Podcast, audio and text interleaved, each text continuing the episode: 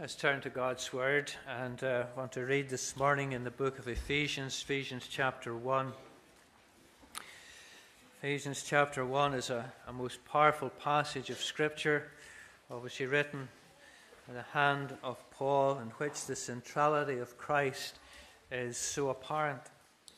And as we read the passage, you might just note how often Paul uses the words in Christ or in Him, as he just focuses so much upon Jesus. Ephesians chapter one, verse one, Paul, an apostle of Christ Jesus, by the will of God, to the saints who are in Ephesus and are faithful in Christ Jesus. Grace to you and peace from God our Father and the Lord Jesus Christ. Blessed be the God and Father of our Lord Jesus Christ, who has blessed us in Christ with every spiritual blessing in the heavenly places, even as he chose us in him before the foundation of the world, that we should be holy and blameless before him. In love, he predestined us for adoption through Jesus Christ, according to the purpose of his will, to the praise of his glorious grace, with which he has blessed us in the Beloved.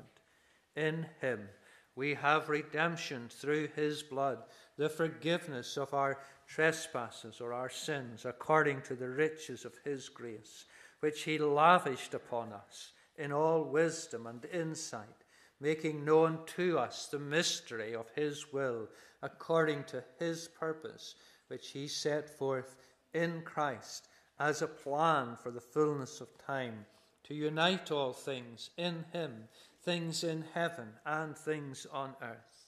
In him we have obtained an inheritance, having been predestined according to the purpose of him who works all things according to the counsel of his will, so that we who were the first to hope in Christ might be to the praise of his glory.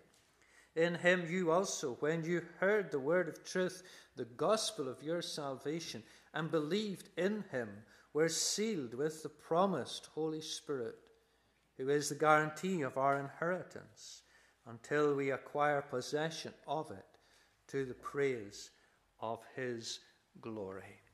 This is the word of the Lord, and the Lord will bless his word unto our heart.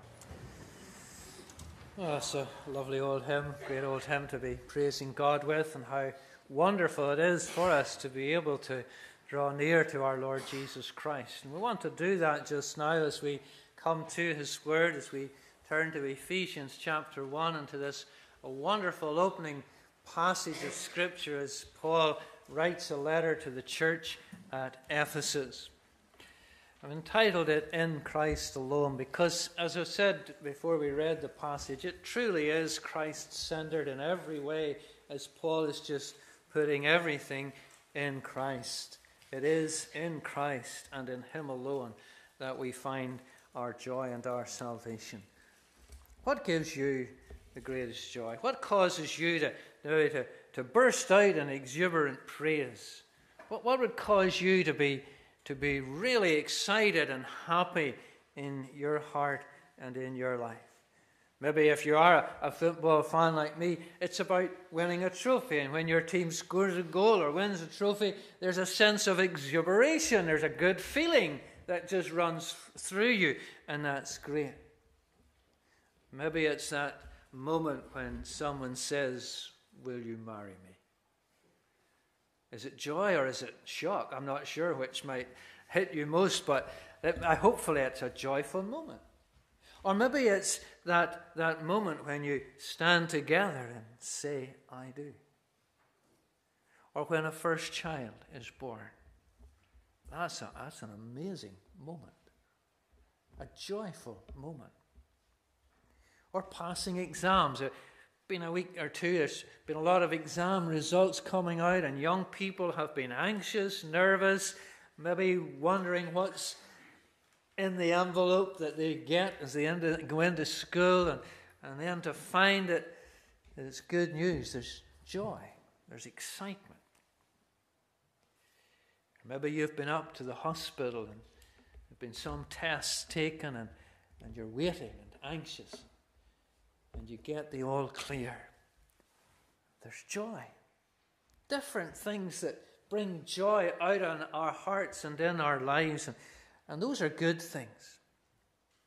Well, here in this letter, Paul just praises God. His heart is full of joy as this praise just flows from a heart that is filled with blessings from God. It's a powerful fanfare of doctrinal truths to thrill the heart of every believer.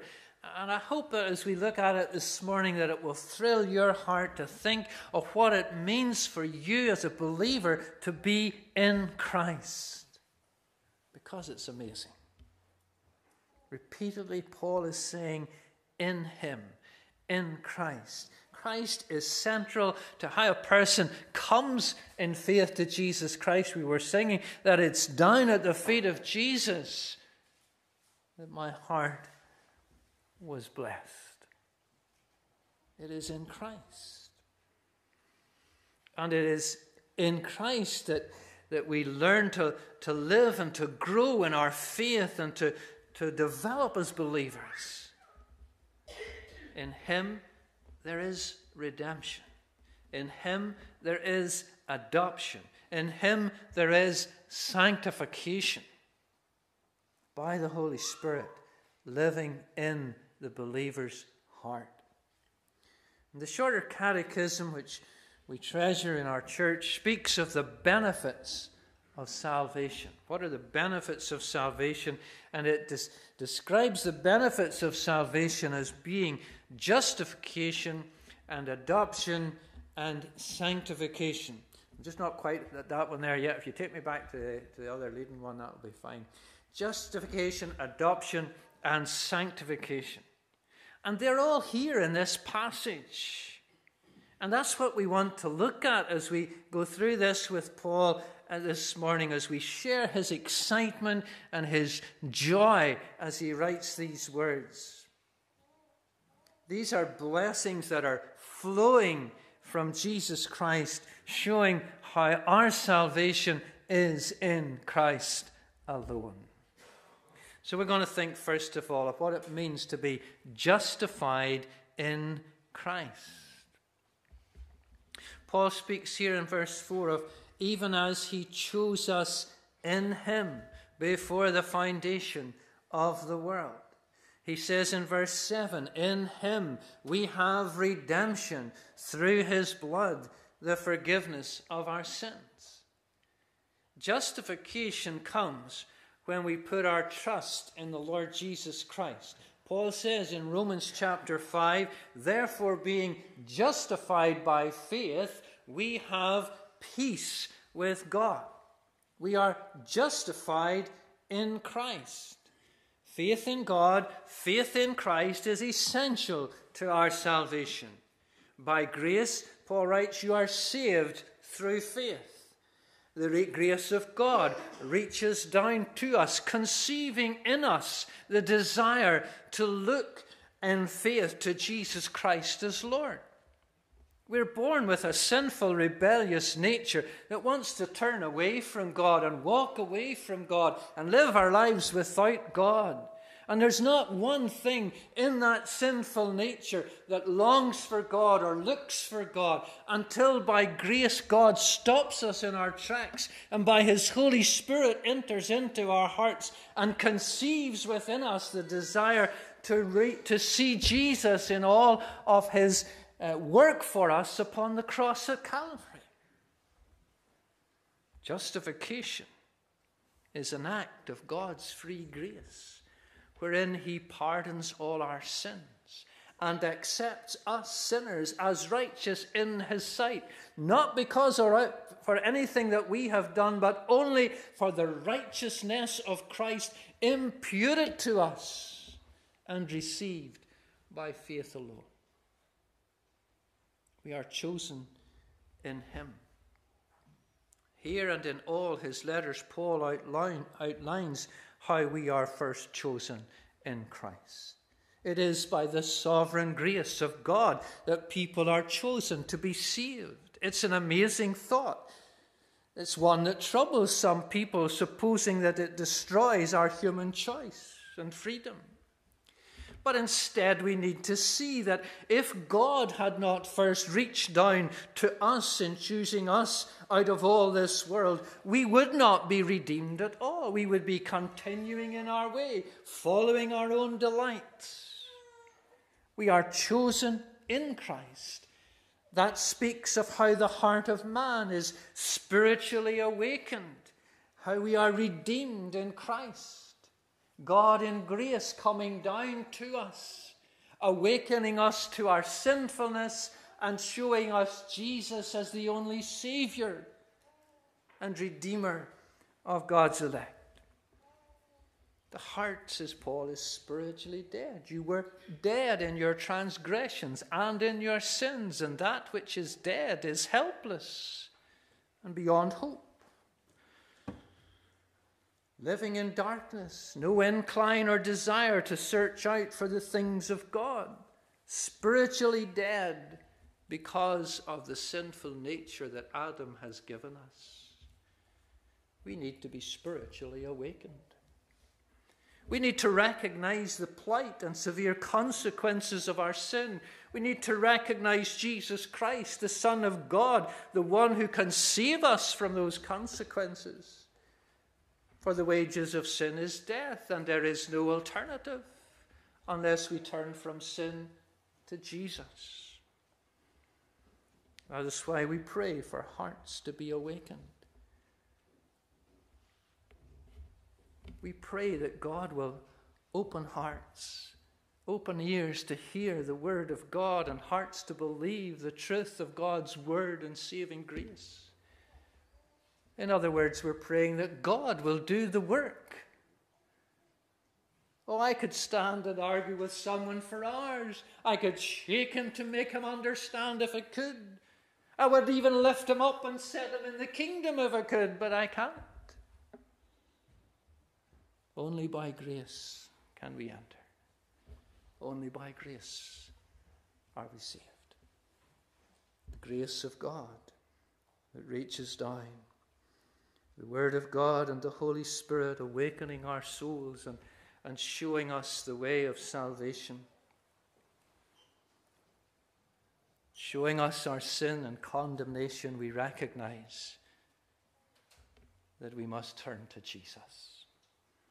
Redemption means being delivered. In Him we have redemption through His blood. Redemption in Paul's day was about being delivered from slavery through the payment of a price. And in that ancient world, some people were born in slavery. Some people were children of slaves. Some were taken captive and made slaves.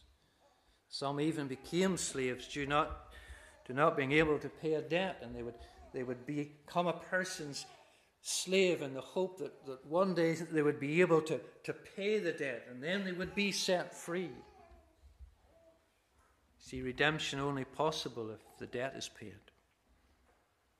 And that redemption is a, a recurring theme in Scripture. You have that wonderful book of Ruth which speaks about the kinsman redeemer, the one who can buy back that which belongs to another. Buy it back in order to set another person free. And in the New Testament, the word used for redemption is ex agorazo. It means to buy one out of the marketplace. And it is used with the thought that the one who is redeemed might never return there again. They are free. Justification is being set free. Set free from our, from our sin and the condemnation of sin because Christ has redeemed us, paying the price for us. We're born in sin. We have a sinful nature from our parents. We are slaves to that sin. As those who from, by ourselves cannot pay the price, we sing, we, there's a hymn that goes, I owed a debt I could not pay. He paid the debt he did not owe. The good news is that the debt is paid. And Christ has paid that debt with his own blood. In him we have redemption through his blood. And every sin is paid for. And so that Paul can write to the Romans in Romans eight, therefore there is now no condemnation to those who are in Christ Jesus. We are justified in Christ. We have peace with God. We are set free from sin.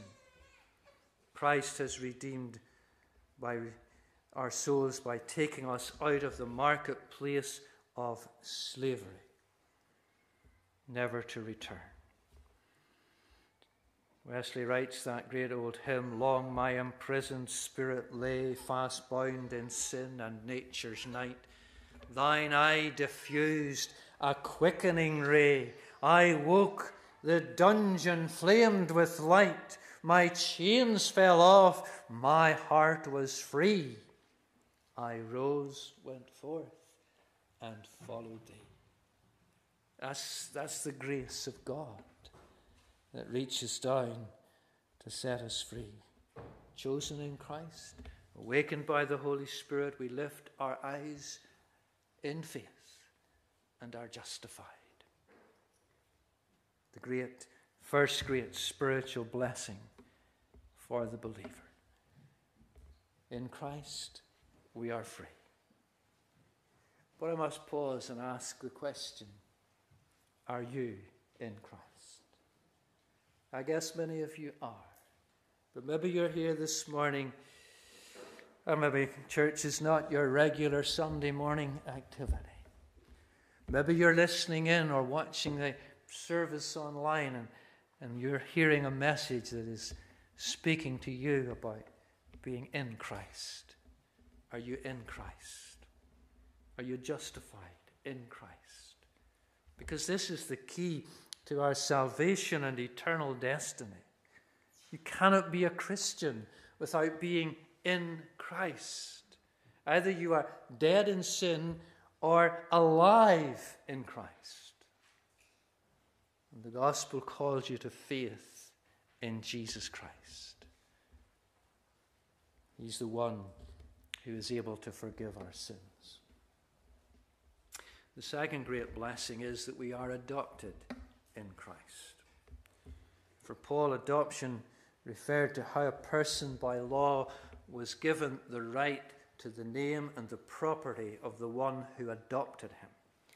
Peter Jeffrey puts it like this in his wee commentary. From a position of sin and not belonging and having no rights, he became a son with a father.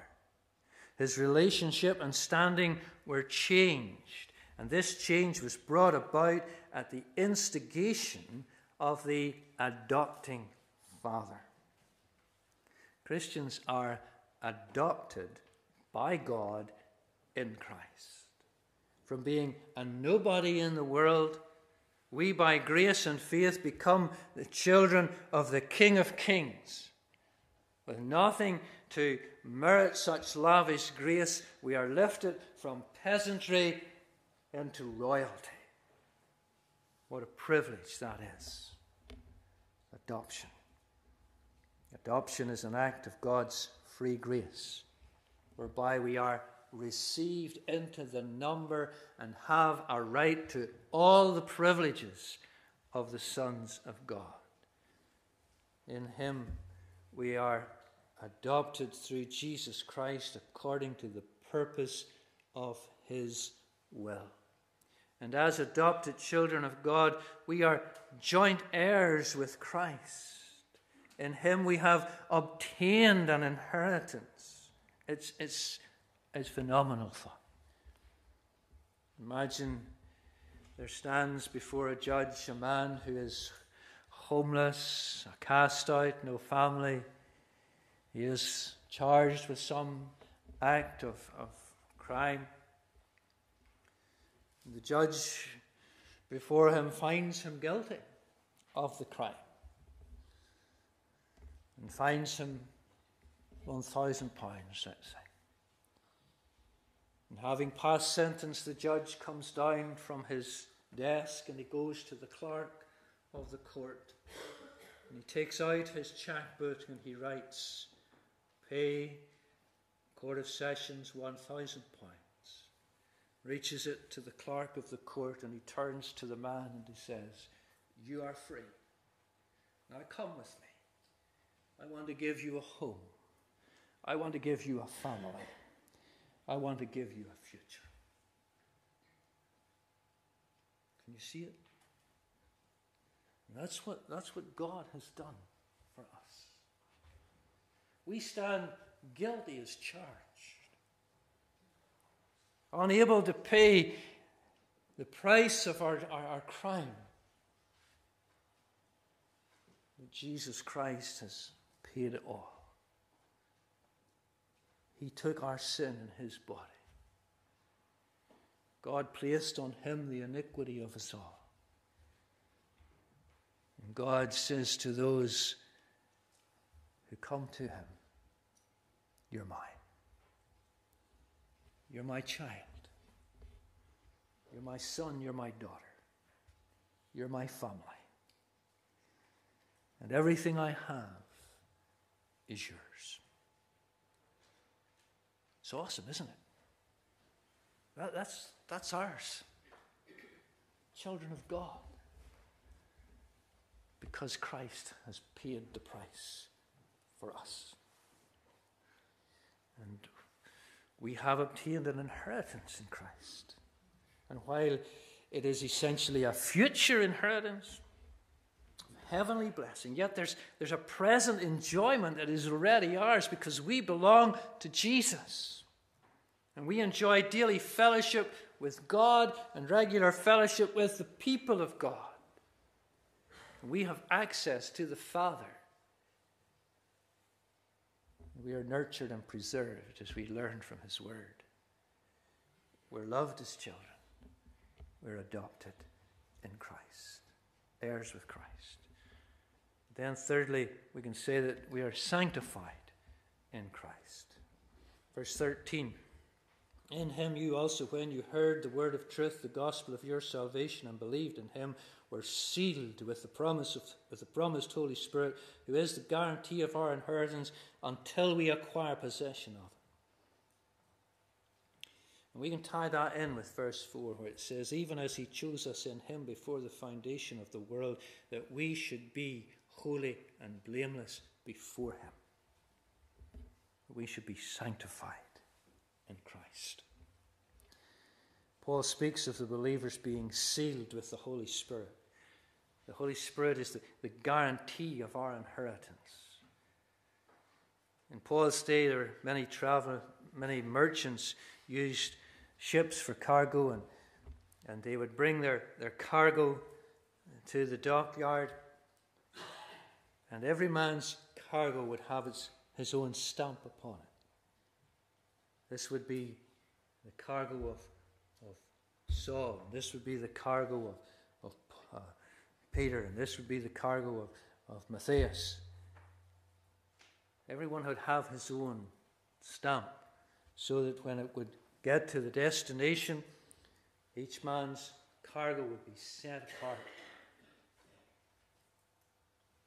Every believer has been sealed with the stamp of God's approval, which is the Holy Spirit.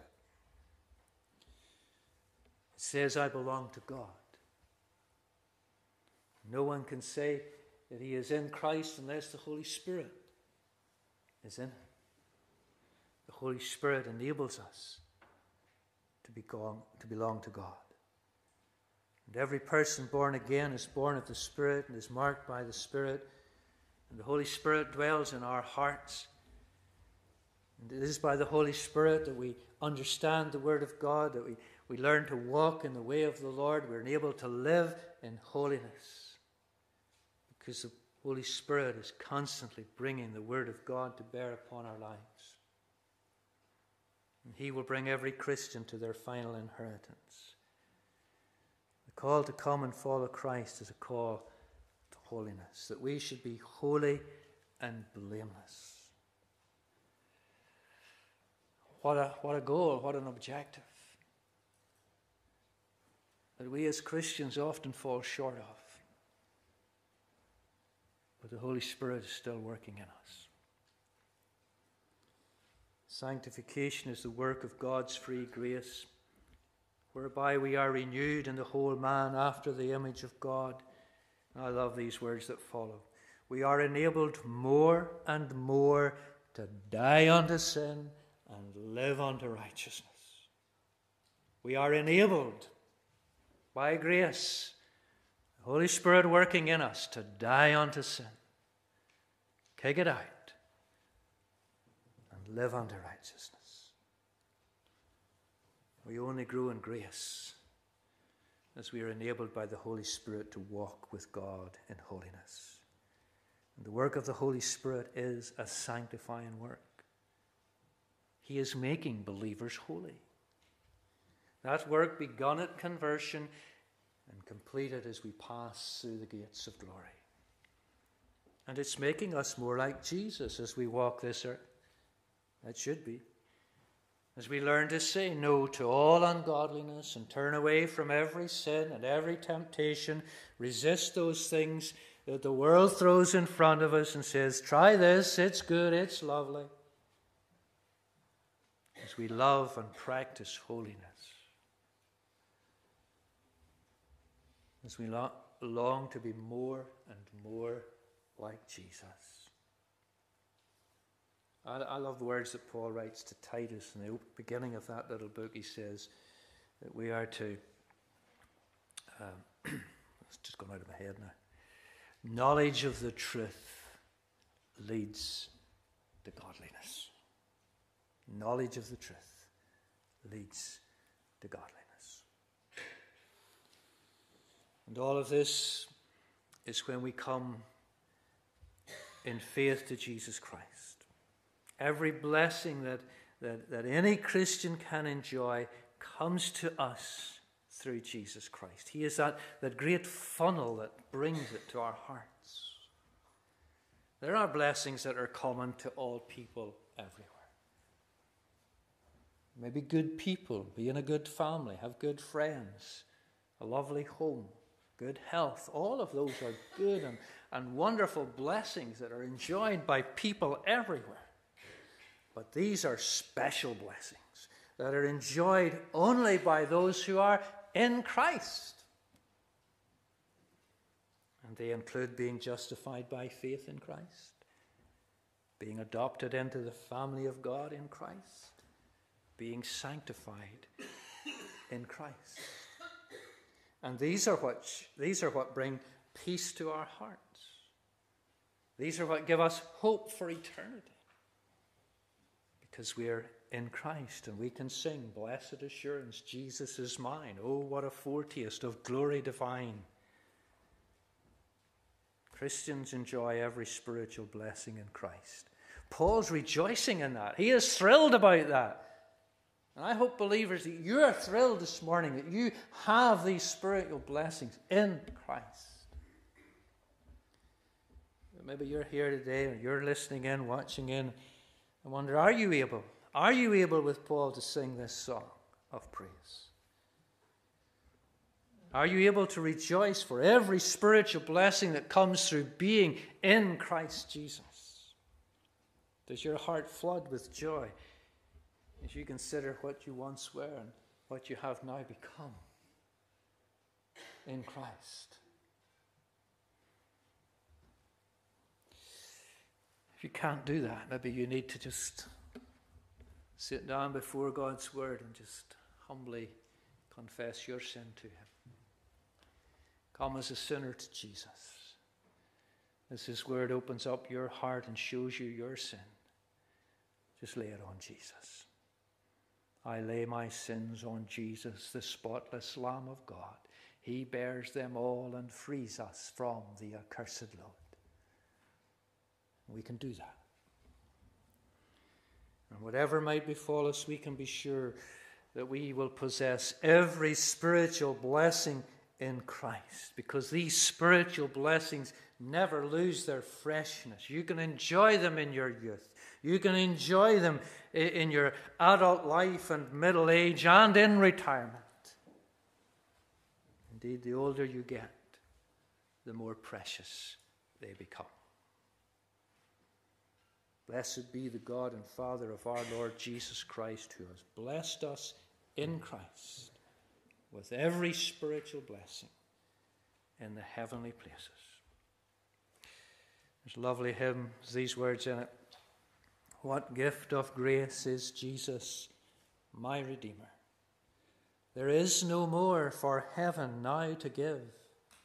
He is my joy, my righteousness and freedom, my steadfast love, my deep and boundless peace.